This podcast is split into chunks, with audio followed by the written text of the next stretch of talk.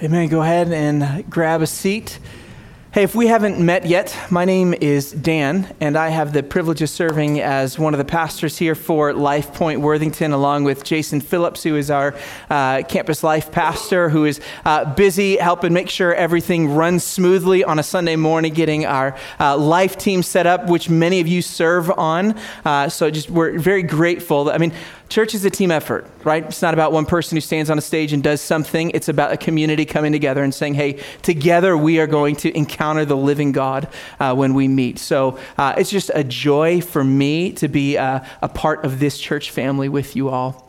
Uh, hey, if this is your first time at Life Point Worthington, or maybe you've been checking out Life Point from a distance for a while, one of the easiest ways to take a next step or get some more information about what's going on in this community is to take your phone out and you can scan that QR code that's right on one of the seats right in front of you. That's going to take you to a landing page where you can either fill out a welcome card, you can find notes to follow along the message today there too. But if you fill out that welcome card, it's a guaranteed response that either Jason or myself will reach out to you later next week. We'll set up a time uh, to meet for coffee, have a little conversation, share more about uh, what we believe God has called us to in uh, Worthington, and for us to hear your story a little bit more. You'll also uh, see a spot right at the end. You can designate one of our partner ministries that we will give a $5 donation to in your honor, just as a way of saying thank you for being with us today.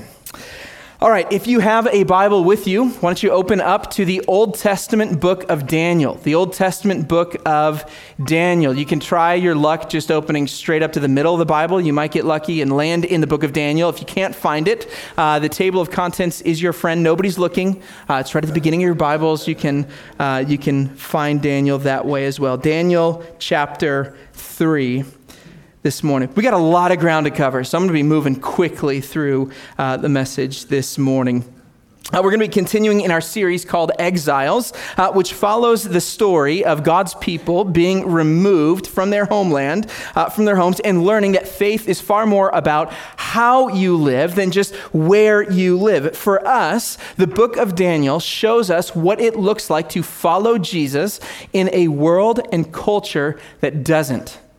Right? Daniel is going to show us what it looks like to follow Jesus in a world and culture that uh, doesn't. And, and I think this has been an incredibly insightful uh, storyline for us to follow as we think about what it looks like to engage in the world around us as followers of Jesus. You remember the last two weeks, we have uh, kind of, we, we've done some heart work the last two weeks saying, hey, if we want to engage our communities with the good news of great joy for all people in the gospel, we have to look first first at ourselves.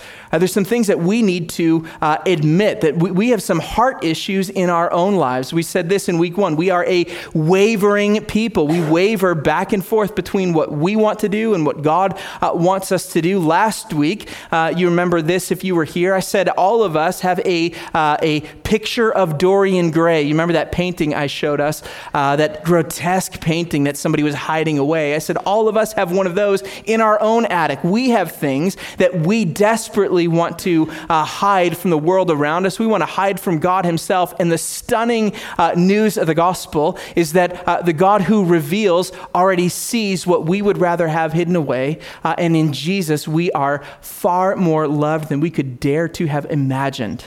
Now, today, uh, we hit what I think is probably the most important part of the uh, story of Daniel uh, that we will be looking at in this short series, at least in terms of us stepping out and engaging in the world around us. Now, why do I say that? Well, uh, here, here's the thing from 30,000 feet, uh, the uh, story we're looking at today, here it is. Chapter 3 follows Daniel's three friends, Shadrach, Meshach, and Abednego, uh, as they are faced with a decision to either respect their king or their God. They have to choose. They have to make a choice. If they go along with the king's command, nothing in their lives changes. Not a single thing in their immediate lives changes. They will go about doing uh, what they have been doing, no real problem in the near future. But if they don't go along with what the king is commanding, demanding of them, uh, there's this little you know, thing that they will be uh, murdered and burned alive. So they have that on the other side. Now, this is hardly the decision we are faced with today. Okay? Hardly. If you are and you need help, let me know. We'll talk about it. Um, So, why do I think this is such an important part of the Bible for us? Like, what does this story have to do with anything that we could possibly be going on, uh, encountering today? Well, you see, when we dig down a little deeper into Daniel chapter 3, what we find is that this is actually a story about worship. This is a story about worship. It's a story about what you and I give our lives to and what you and I would give our lives up for. It's a story about worship, and everybody, everybody worships. Which at first, you may be thinking, Dan, that, that's too broad or too generic of a statement. Sure, maybe religious people worship, but everybody? Come on. In his uh, 2005 commencement speech at Kenyon College, not far from here, American novelist and professor David Foster Wallace uh, said this in a way that captures both the universal uh, truth and danger of worship. He said uh, this, it's on the screen behind me. He said, In the day to day trenches of adult life, there is actually no such thing as atheism. There's no such thing as not worshiping. Everybody worships. The only choice we get is what to worship. If you worship money and things, then you will never have enough never feel you have enough. Worship your body and beauty and sexual allure, and you will always feel ugly. And when the time and age start showing, you will die a million deaths before anyone finally grieves you worship power, and you will end up feeling weak and afraid, and you will uh, need ever more power to over others to numb you to, to your own fear. Worship your intellect and being seen as smart, and you will end up feeling stupid, a fraud, always on the verge of being found out. But the insidious thing about these forms of worship is not, I'm going to amend this, not simply that they are evil or sinful it's that they are unconscious. Unconscious. They are default settings. You see, the myth of modern culture, and I'd say the cultural moment we live in right now, is that worship is a thing of the past. It's a thing that uh, people who, who still worship have this primitive or ancient practice that are out of touch at best or socially destructive at worst. But what I love about this quote from David Foster Wallace, who is not a follower of any particular religion, is how directly he calls our cultural bluff. Essentially, he says this idols the uncontested objects of our worship are not something we had in a foregone era. They are something we have. We all have them. The only question is what or who are they? And what do they demand of us? You see, we can pretend all we want, all we want, uh, that they aren't there. But the same decision Daniel's friends face in Daniel chapter 3 is the decision we face today. And yet, this story also gives us a map for navigating a world filled with idols. As along with Daniel's friends, we recognize, reject, and replace the idols of our hearts and minds and our broader culture. So if you're not there yet with me yet, open up to Daniel chapter 3. I will pray and then we'll get started. Father, we thank you this morning that we walk into uh, this place with your people. God, and some of us uh, just need a moment to say, like, we, we have no idea what we're doing inside of a church or why we've come back. Not sure what we're looking for. Maybe we're looking for some type of answer. Maybe we're looking for some kind of freedom from something that is holding on to us that we uh, just cannot seem to shake. I pray that you would speak powerfully by your word to us today. God, there are others of us uh, who are absolutely overjoyed with uh, things that have happened in the last two weeks or uh, some, some personal issues going on in our lives, or we, we feel like uh, we're just grateful uh, to be here. I pray, Lord, that you would help those of us in that place to direct all of our uh, affection this morning on Jesus, who is worthy of all of our praise. Would he be the object of our worship? Others of us feel deeply disappointed.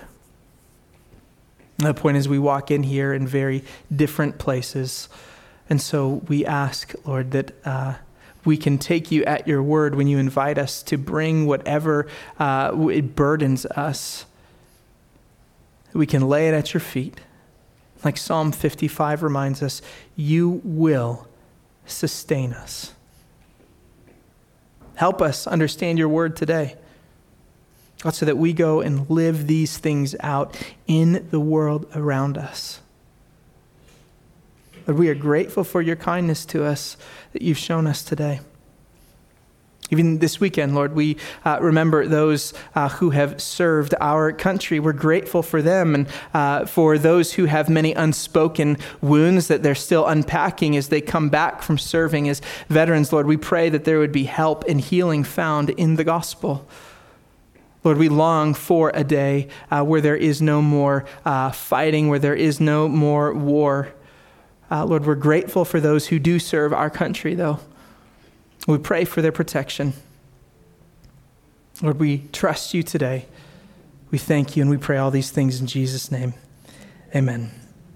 All right, let's go ahead and get started. Here's the first thing we're going to see in this uh, story the process of recognizing idols. If you're taking notes or following along on the app, you can uh, see that first box there. We are recognizing idols. Now, just for some context, let me back up a little minute. Remember that Daniel and his three friends, Shadrach, Meshach, and Abednego, were part of the royal family, the noble class in Jerusalem, uh, when Jerusalem was conquered by the Babylonian Empire, particularly King Nebuchadnezzar. If you missed the last last two messages. You can find them on our website. They'll help give some greater context to what we're talking about to, uh, today. Now, Nebuchadnezzar has a plan that he is going to take the best and brightest from Jerusalem. He's going to take them back and train them up, indoctrinate them into Babylonian culture. That's what he wants to do. And so far in chapters one and two, what we've seen is uh, how Daniel and his friends have gone out of their way to make sure that they honor God in their new land. They're saying, We want to be faithful to you no matter what circumstances we have encountered.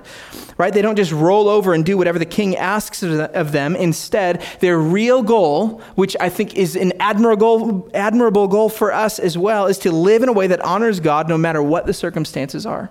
That's what they're chasing after.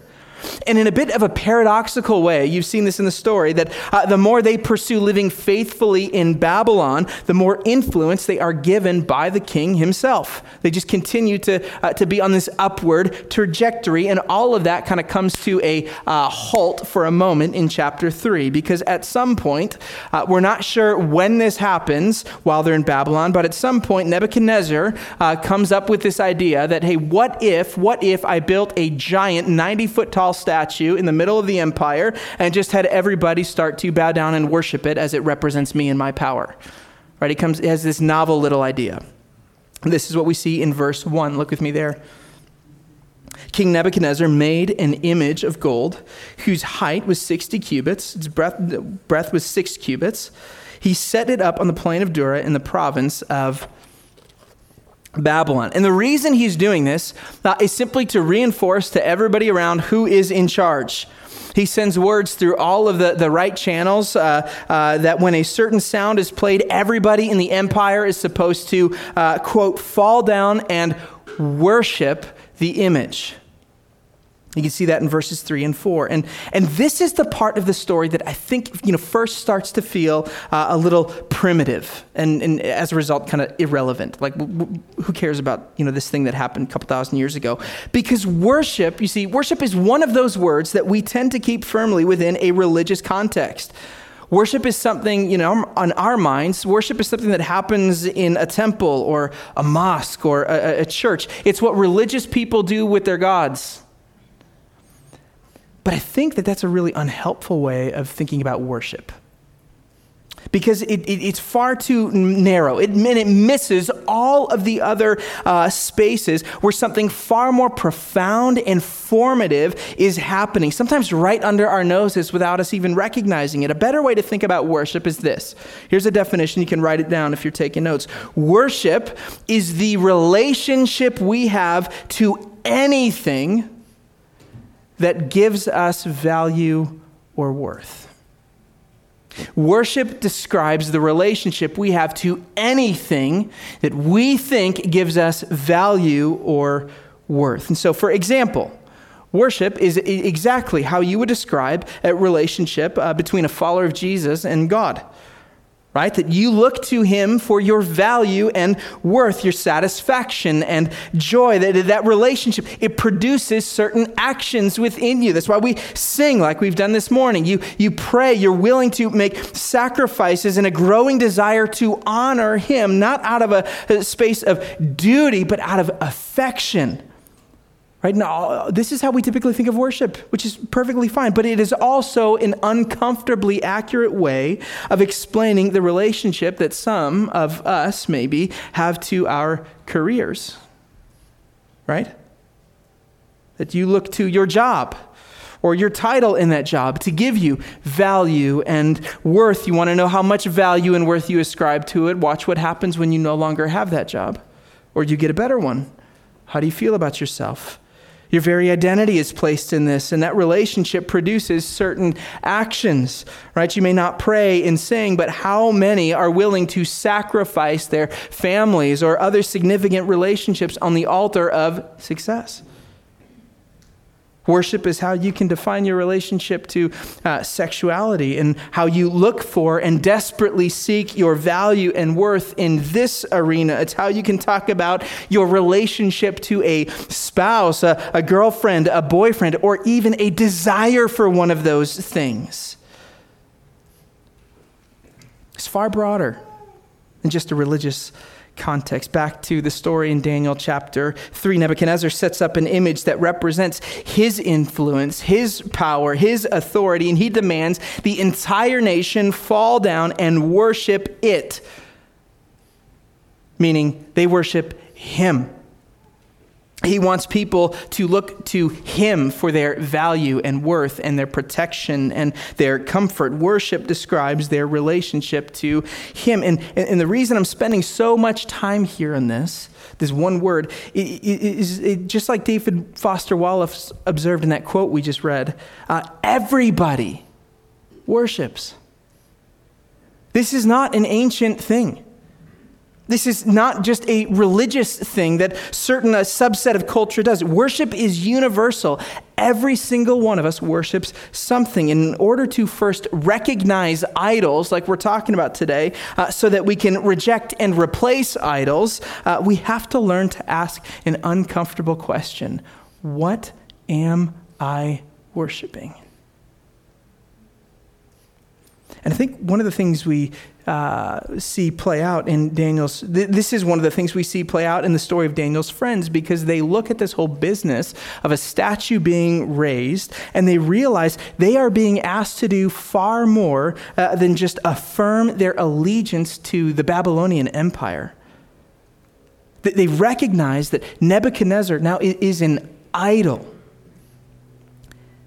and again, with, with, that word, we find ourselves in uh, a place of hearing a word that automatically we put into a box right? We think of idols as these primitive stature, uh, these, these little statues that primitive cultures worship. We might think of it this way. How many of you ever traveled to like uh, Greece or uh, Turkey, out in the Middle East, or anywhere where there's old things?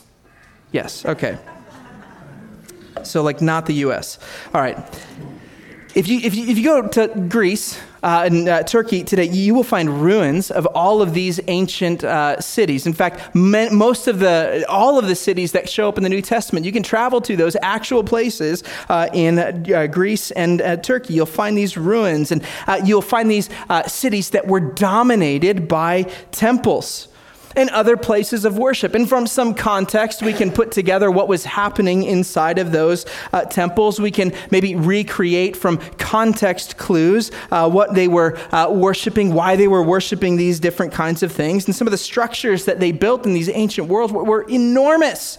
I mean, you were talking about some of the seven ancient wonders of the ancient world. The Temple of Artemis in modern day Turkey, which you can still go see the ruins of, could, could house hundreds and hundreds of worshipers at a single time, and they'd all come to offer sacrifices to the Greek god of Artemis, and the people would gather there, but they believed they needed to please this idol uh, who, who, was the god of uh, fertility right? And Artemis and the other Greek gods are what we typically think of when we hear this word idol. We, we, we think of these, these ancient cultures that were doing things in, in temples that don't make much sense to us today. But I want you to, for a moment, imagine.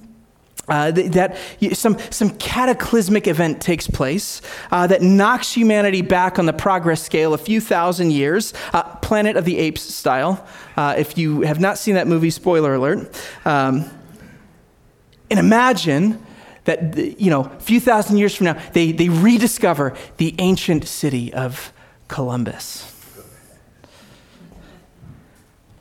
How would they reconstruct what they find there? Like, what, what would they say we were worshiping? If they, if they dug up and found Polaris. Yeah, what if they found Polaris? They'd wonder what, what our fascination with the North Star was, right? What if they uh, found the, the ancient Columbus god of uh, commerce, Easton, and the massive temple there? Or, or they uncovered our Colosseum, where uh, 100,000 100, people would gather on the weekend to watch regional deities battle it out in front of there.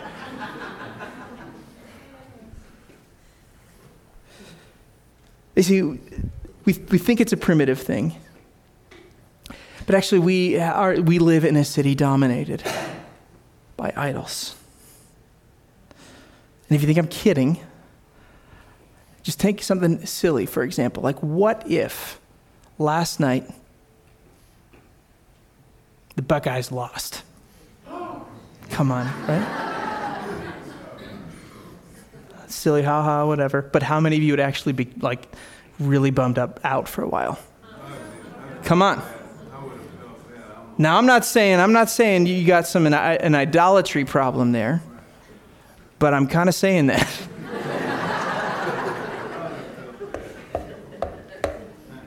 Stuff gets in our heart. Stuff gets in our heart. And it's silly things sometimes. The problem is when they're much bigger things all of a sudden, the idea of idolatry is not as primitive as we once thought. We all worship. We may not immediately think of it that way, but it's real. We all have a set of idols to whom we look for our satisfaction and joy and uh, comfort, our value and worth. The demand for worship is everywhere. But like Daniel and his friends, we have to recognize an idol for what it is. And so the question is, you know, what, what are the idols of our age? Right? What are the idols of our age? Uh, Pastor uh, Timothy Keller, who wrote an, a really helpful book uh, called Counterfeit Gods, he, he defines it this way an idol. He says, What is an idol? It is anything more important to you than God. Anything that, listen carefully to this, anything that absorbs your heart and imagination more than God. Anything you seek to give you what only God can give. It is whatever you look at and say in your heart of hearts, if I have that, then I'll feel my life has meaning. Then I'll know I have value. Then I'll feel significant and secure. See, anything can become an idol in our lives. Anything. Good things can become idols. Good things like education and jobs and relationships can all become idols when we look to these things to give us more than they could ever actually supply. A whole host of substances become idols when we look to them for our real source of comfort and escape from a world you may feel trapped inside of right now. Addiction, in other words, is nothing less than the realization that we have been enslaved enslaved by what we worship. You see, Daniel 3 uh, first shows us that Daniel's three friends immediately recognize uh, the idol for what it is a false promise, a counterfeit. And, friends, as we navigate our own world today, like Daniel's friends, we need to learn to recognize the idols that are around us, not pretend that they don't exist and somehow uh, we are immune to their allure. And uh, until we recognize that they are real, we will inevitably be lured away by their siren song. Keep reading the story, though. Verse 16. Verse 16 Shadrach, Meshach, and Abednego answered uh, and said to the king, Remember, he says, Everyone bows down. They said to him, O Nebuchadnezzar, we have no need to answer you in this matter. If this be so, our God, whom we serve, are able to deliver us from the burning, burning fiery furnace, and he will deliver us out of your hand. But if not, be it known to you, O king, that we will not serve your gods or worship the golden image that you have set up. You see, uh, these three friends don't just recognize an idol for what it is, they reject idols. They reject the idol. They, they refuse to bow down and worship in front of the king. In other words, they say to Nebuchadnezzar, Our ultimate allegiance, you see, is not to you. Our ultimate allegiance is not to your empire, not to your goals, we, we, because ultimately you are not the one who provides for us and sustains us. You are not the one who ultimately gives us value and worth and security. And I think that this, what, what they say to the king, is the learned response to idols that we need today uh, as followers of Jesus. It, it is not simply to recognize idols in our lives or, or that someone or something has become an idol. We need to reject reject that idol. We need to refuse to give it our allegiance. We divest our hope and uh, disentangle our worth from this idol that can so easily have profound control over our lives. And here's how this works. Here's how we get so caught up in idols. But just like we've been talking about, in our modern culture, we may not bow down to an actual statue of Aphrodite, the Greek goddess of love and beauty, but, but the man or woman who stands in front of the mirror with a deep sense of shame over what they see is just as much a worshiper of beauty as those who once filled Aphrodite's temple. Why? I'm talking to myself because you are chasing after an image that you believe will provide a much deeper sense of satisfaction and joy. You believe that achieving that body will, in some way, make you worthy of the love and affection of another that maybe you have felt starved from, maybe even yourself. But rejecting the idol here, this is what it looks like, says, I was never meant to find my deepest sense of satisfaction and joy, my meaning in fact, I was never meant to find it in my body. And if we keep looking for it there, it is a fool's errand that never ends. Rejecting the idol says, No, I was not created to find my meaning in how other people view my body. It does not mean you stop caring about your body. No, rejecting the idol means that you reject the idea that your ultimate hope in this life is in attaining the best body you could possibly attain. It plays itself out in a thousand other arenas of our lives. Your career becomes an idol, a great example of a good thing that is poisoned uh, when it becomes an ultimate ultimate thing uh, because your career and your success uh, in that career does not have the ability to satisfy you. It doesn't matter how successful you are, that does not have the ability to satisfy you. That's why uh, you may have heard this quote before. This is from uh, Tom Brady, who, whatever you think about him, and probably not very positively here, but whatever you think about him, by any definition, he has had an incredibly successful career. He said this in a 60 Minutes interview after his third Super Bowl win. He said this Why do I have three Super Bowl rings and still think there's something greater out there for me? I mean, maybe a lot of people would say, hey man, this is what it is. I reached my goal, my, my dream, my, my life. And me, I think, God, there's got to be more than this. I mean, th- this can't be all it's cracked up to me. I mean, I've done it. I'm 27. That's a really bummer number for me. What else is there? Rejecting the idol of your career does not mean that you give up on your job or don't care about it. No, you work with excellence. You do. But rejecting the idol says you refuse to rest your significance on the title you are given. You refuse to find your hope in this life on how fast and how high you can climb that ladder. Your education, your kids' education, where you live. Good night. I mean, this is this is real time for me. The Lord, the Lord is uh, piercing me with some idols, idol worship that I did not even realize I had. Here's a big one. Right now, in real time, I'm working on this. The Lord, the Lord has revealed to me that, that I have made an idol out of my past 10 years pastoring in Chicago.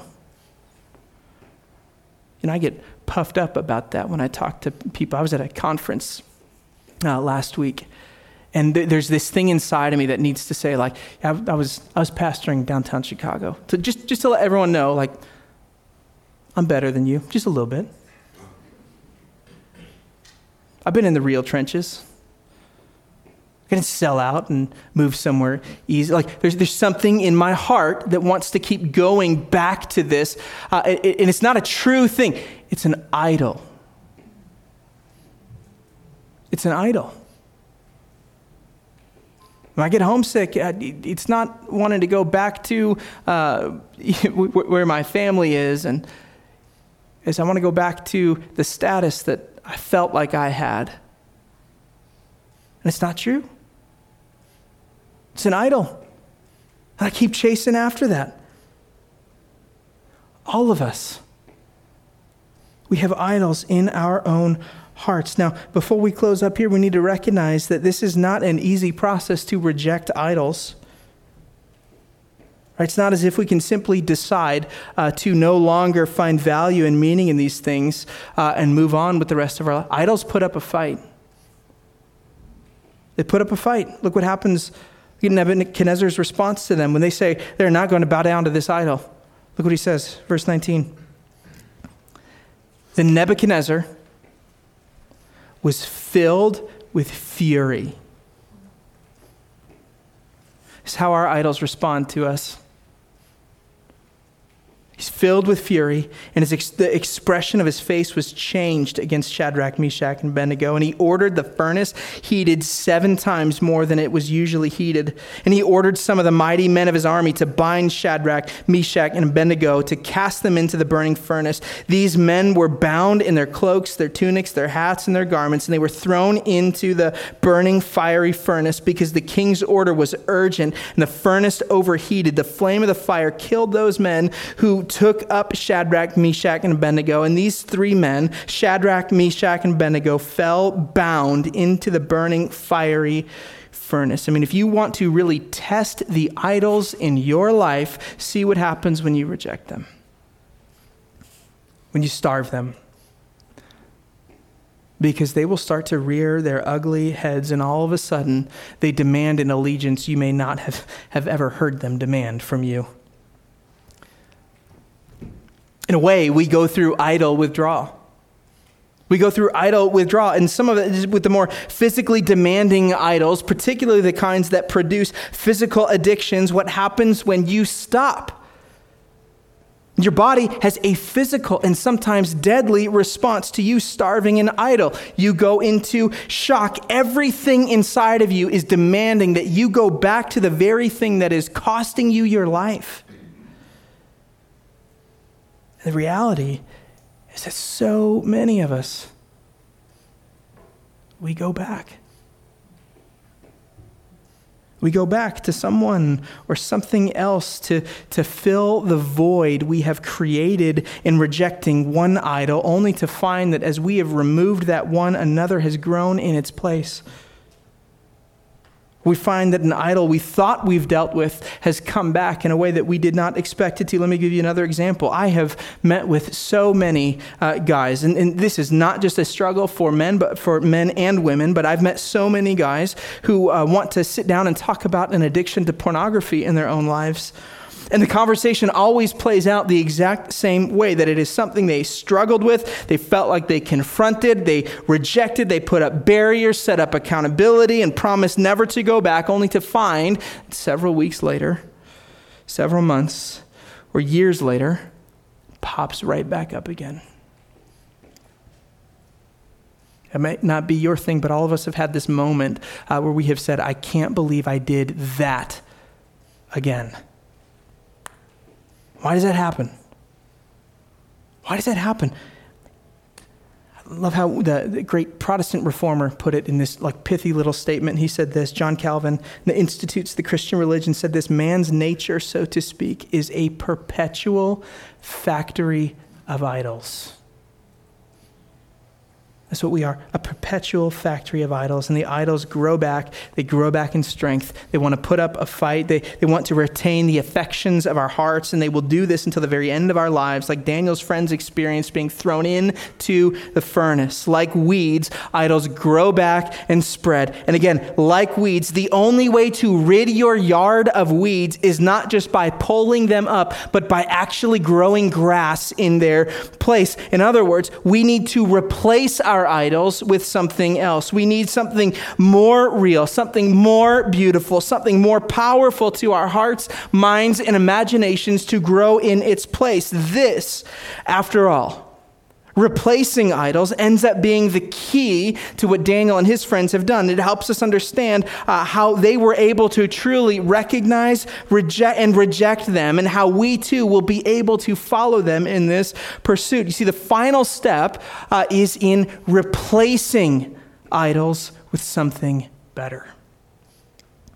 Look with me again at their initial response to Nebuchadnezzar's demand that they bow down. Here's their response. Something astounding that we skipped over in this. Verse 16.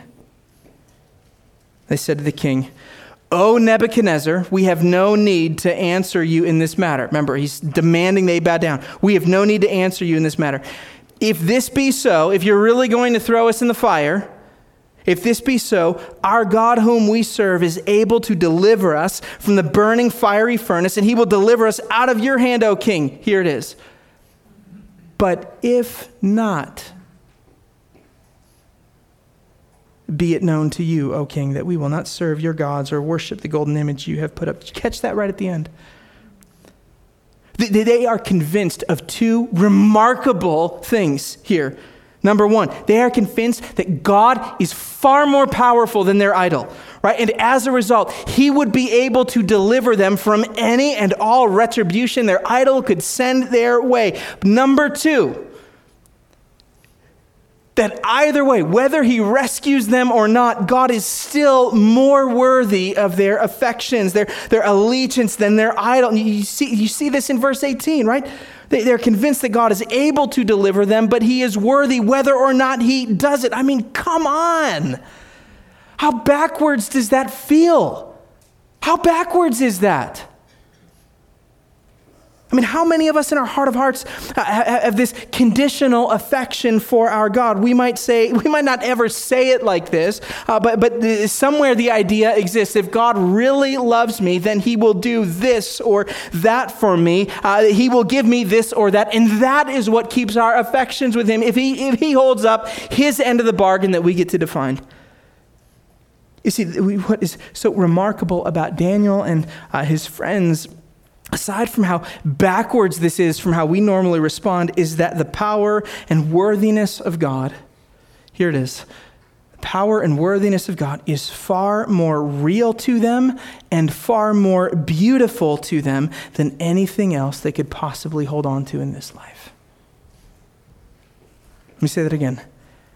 The power and worthiness of God is far more real to them and far more beautiful to them than anything else they could possibly hold on to in this life. You see, this shows us that they have done something far more significant than just recognize an idol and replace or reject an idol. They have replaced that idol with something better. They have replaced the idols of their world, the idols of their hearts, with the one and only thing that is actually able to occupy and satisfy that position in their hearts, minds, and imaginations, in our hearts, minds, and imaginations, and that is God Himself. See, friends, this is what we must do.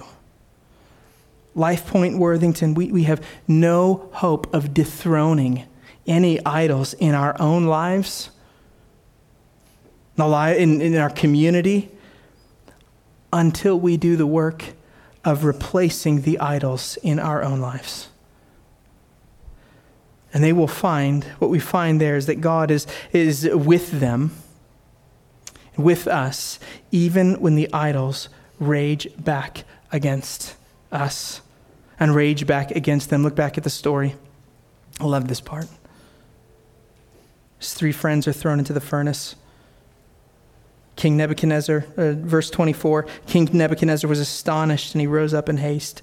And he declared to his counselors, Did we not cast three men bound into the fire? They answered and said to the king, Oh, uh, true, O king. He answered and said, But I see four men unbound walking in the midst of the fire, and they are not hurt. The appearance of the fourth is like a son of the gods. You see, when they uh, replace their idol and suffer the consequence uh, of this entire process, they found another in the fire. They found that their powerful and worthy God, the one who is far more real to them, far more beautiful to them, was ultimately there with them no matter what they were going to encounter. See, this is the key is they begin to replace this idol uh, that is available to them. They, they have found something that is far more powerful, far more worthy than anything else that they could imagine. My friends, I think the key for us, you see, uh, when we, we talk about this at, at Life Point, sometimes we, this gets thrown into just some language uh, that we, uh, we, we use from time to time. When we talk about our core values, we, we talk about spiritual intimacy. And you see, the, the, the, myth is that when we talk about spiritual intimacy, we're simply talking about the practice of just opening a Bible and reading it. And there, there is something powerful that happens here. But you see, the necessity of spiritual intimacy, what we are doing as we regularly, daily uh, develop the discipline of opening His Word, meeting with Him on a daily basis, we are, we, we are saying consistently and experiencing something becoming more powerful, more beautiful, more worthy in our hearts and minds and imaginations as we encounter the living God through spiritual intimacy and we walk with Him daily, He becomes that uh, very thing that, cannot, that, that can only replace the idols of our hearts as we know and follow and walk with Jesus more and more and more. We, we, we develop and, and see that He is far more beautiful than we could have imagined, far more worthy than we could have imagined. And our spiritual intimacy begins to deepen and uh, take root in our hearts and minds and imaginations. And see, that's what we need as we not only recognize, reject, but replace the idols. And what we find in that spiritual intimacy is that we follow a God who is like no other. We follow a God who is like no other. In fact, this is exactly what Nebuchadnezzar says himself as he wrestles with what, this miraculous deliverance that he has just witnessed uh, with these three friends. He says, Let it be known that there is no God uh, like the God of Shadrach, Meshach, and Abednego. You see, that's what we find in the story of the gospel that we have a God who is like no other who does not stand afar from us, just watching the world play out and uh, occasionally mingling and, uh, you know, uh, waving a magic wand to make something happen. No, we, we, we have a God uh, who sees what is happening in our world and chose to step down into the world that he created in the person and work of Jesus. And, and, instead of rejecting us for rejecting him, our God, like no other, decides that he is going to lean in And on the cross, we see this picture uh, put in stunning relief where he on the cross dies in the place uh, of humanity. Those who trust in him, having all of their sin attributed to Jesus as if it was his own, though he lived the perfect life, and all of his righteousness, all of his perfection attributed back to us by faith in Jesus. You see, we have a God who is like no other. The story of Daniel shows us over and over again that He is the one who is with us. He is the God who loves us. He is the God who does for us what we could not do ourselves. He is the God who rescues. So we have a God who is far more powerful, worthy, and beautiful than anything else we could give our affections to. And when we recognize that, we go through the whole range of recognizing, rejecting, and replacing our idols. Let's pray. And we'll continue in singing, Father. We ask this morning that you would, uh, long after we leave here, this place, you'd continue to speak to us by the power of your Holy Spirit. Where we have idols left that remain with, with a stronghold in our hearts and minds and imaginations, would you call them out? Allow us to recognize them for what they are, because some of us feel right now in this moment that we are absolutely ensnared by an idol. And we're not even sure how we got there.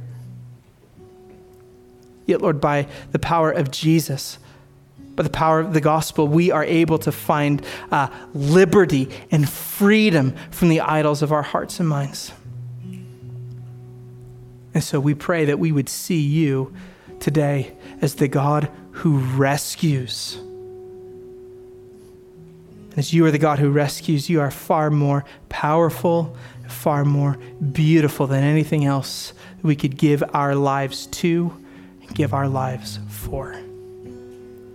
So we sing that back to you today that you are the one who has come to our rescue. Help us, we pray, in Jesus' name. Amen.